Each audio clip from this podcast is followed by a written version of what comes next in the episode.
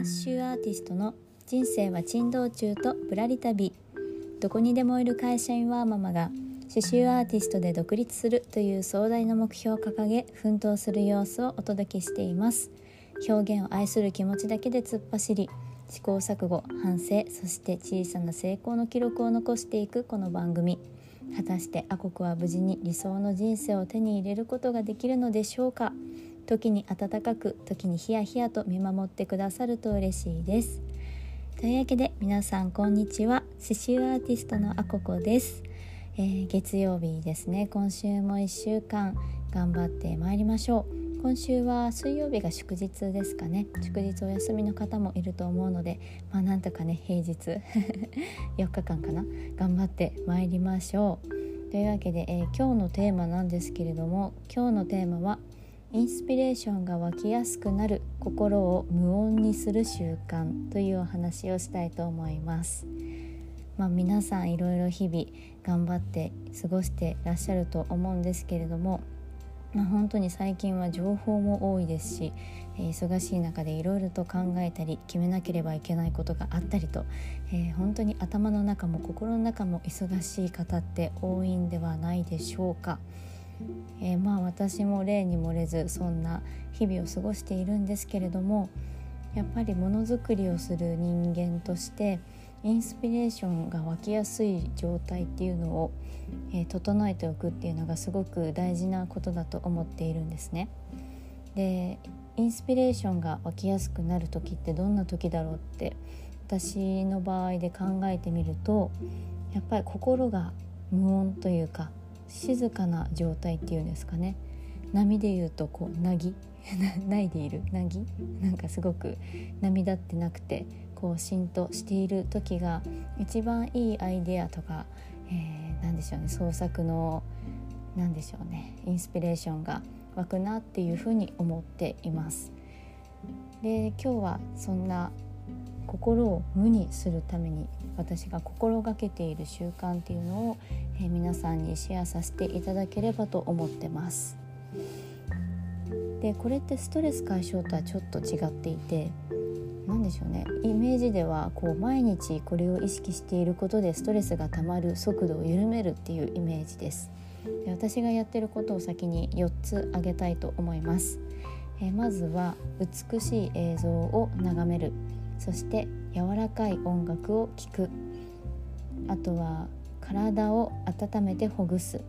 で最後がいい香りを嗅いで深く深呼吸をする。の4つです。えーと、この4つをいつもだいたいセットにして、え 私は心を無にして、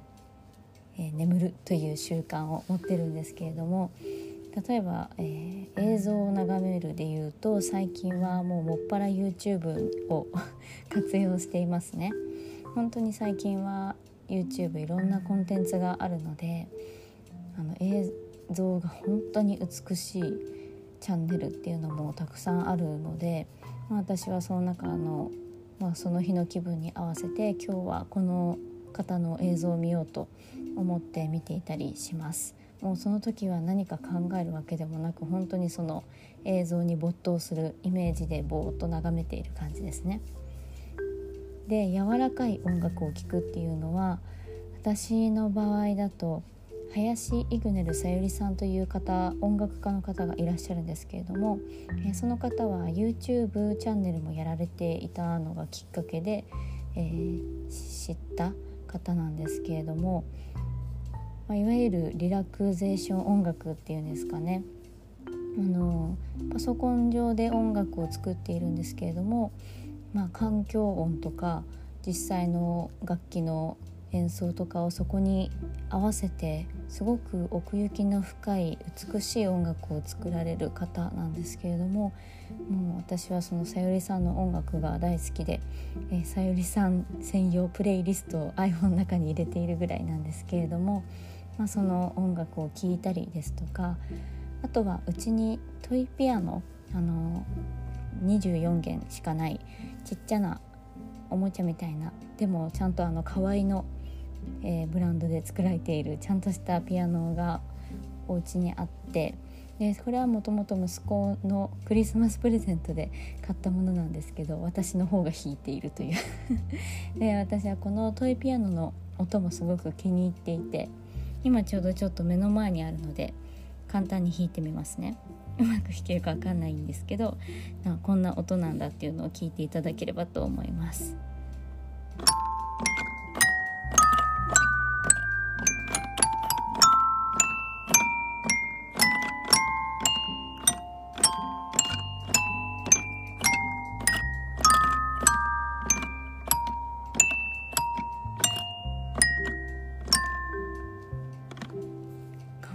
ですか？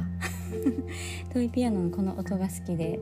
今キラキラ星弾いたんですけど今これしか弾けないんですけど なんかね毎日夜一人でこれをこっそり弾くっていう ちょっとまあ旗から見るとちょっと暗い子みたいなんですけどすごい音に癒されてるんですよね。はい、それが柔らかい音楽を聴くっていう私の習慣ですあとは体を温めてほぐすっていうのはもう本当文字通りなんですけど、まあ、マッサージとかストレッチとか、えー、本当にあの頭が凝り固まってる時とかもそうなんですけどやっぱり体中が結構あちこちが滞ってることが多いんですよね。ね私はあの大学生時代の時にチアリーディングをやってたんですけどなんかそのその頃あたりからこう自分の体の状態の変化っていうのはすごい敏感になってあ今ここがすごく調子が悪いとかなんかこの辺が滞ってるなっていうのにすごく敏感になったのでなんかやっぱりこう心が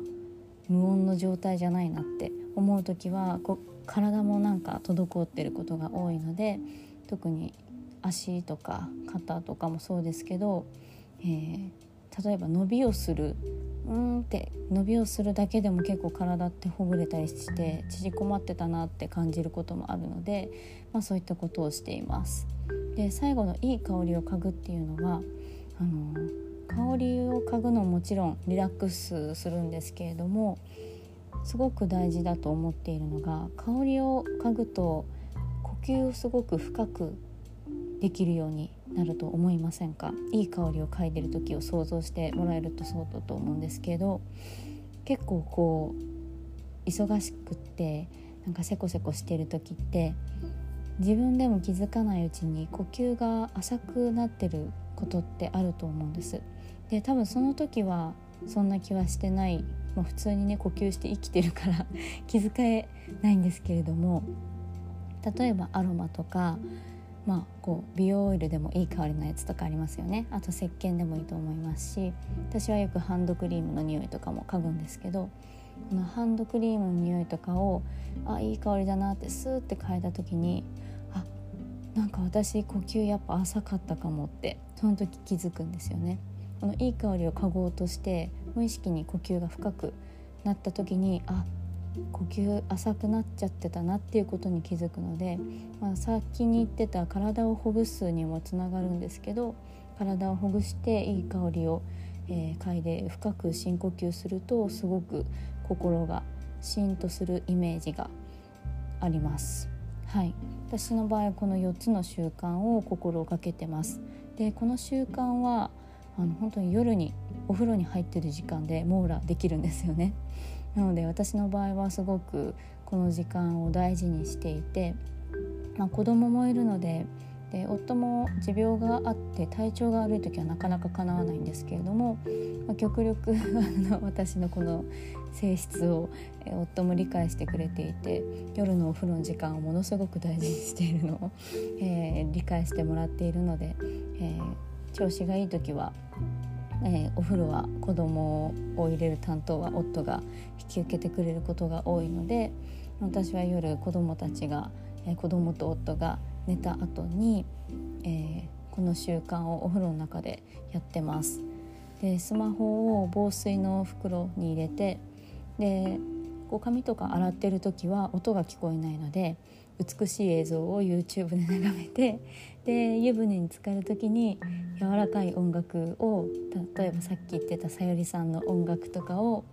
流しながらぼーっとあったかいお風呂に浸かりつつこう足とかねあの体中をマッサージしてまあ伸ばせるだけストレッチをしてっていう風にしてます。でお風呂から出た後にまあ、オイルとか、まあ、ハンドクリームでいい香りをスーッと吸い込んで、まあ、そこでそこまでやると、まあ、大体心がこうしんと静まり返る感じになるのですごくいい気分で次の日が迎えられるっていう感じです。でもうこの習慣は大事というか本当に日々の生活の質に影響すると思ってるのでもちろん睡眠をとるっていうのもものすごく大事なんですけど、まあ、30分ぐらい睡眠を削ってでも私はこの習慣を取り入れるべきだと まこれはあの賛否両論あるんですけれども、うん、やっぱりこれをやるとやらないとじゃあ生活の質が変わるなと個人的には思っています。イメージはあれですねスポンジをイメージしていただくと分かると思うんですけれどもこう泡泡がもう泡泡でいっぱいになったスポンジに綺麗なお水を注いででこうももみ洗いしますよね。でそれがなんかストレッチマッサージするイメージとか深呼吸をしているイメージ。な のであんまいい例えじゃなかったかもしれないんですけど、まあ、そういった感じで美しいものを取り入れつつ、えー、自分の体とこう呼吸っていうのを整えてでまっさらな状態にしていくっていうことをすると結構そうするとねなんかいいアイディアがなかなか浮かばない時とかにあこんな風なデザインにしてみようとかこんな作品を作ってみたいなとかいうインスピレーションが結構どんどん湧いてくるので、えー、すごくおすすめだなと思っています。まあ、あのこうものづくりをされない皆さんでもやっぱりこう心が一旦水平になるというか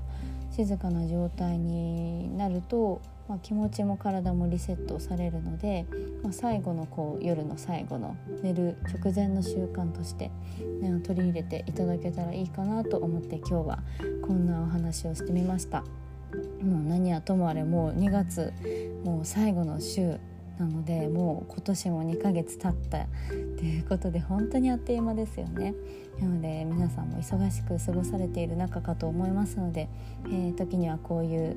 自分の心を無にする習慣みたいなのがあればいいなと思っております、えー、よかったら皆さんの習慣とかも教えてください。というかというわけで今日の放送は「インスピレーションが湧きやすくなる心を無音にする習慣というテーマでお話をしてみました。この放送を気に入っていただけましたら、えー、スタンド FM の方コメント欄やレター、えー、ポッドキャストや Spotify をお聞きの方は Twitter や Instagram などで感想をシェアしていただけますと大変励みになります。よかったら皆さんの心を無にする習慣っていうのもあれば教えていただけますと嬉しいです。それでは本日も最後までお聴きくださりありがとうございました。獅子アーティストのあここでした。ではまた。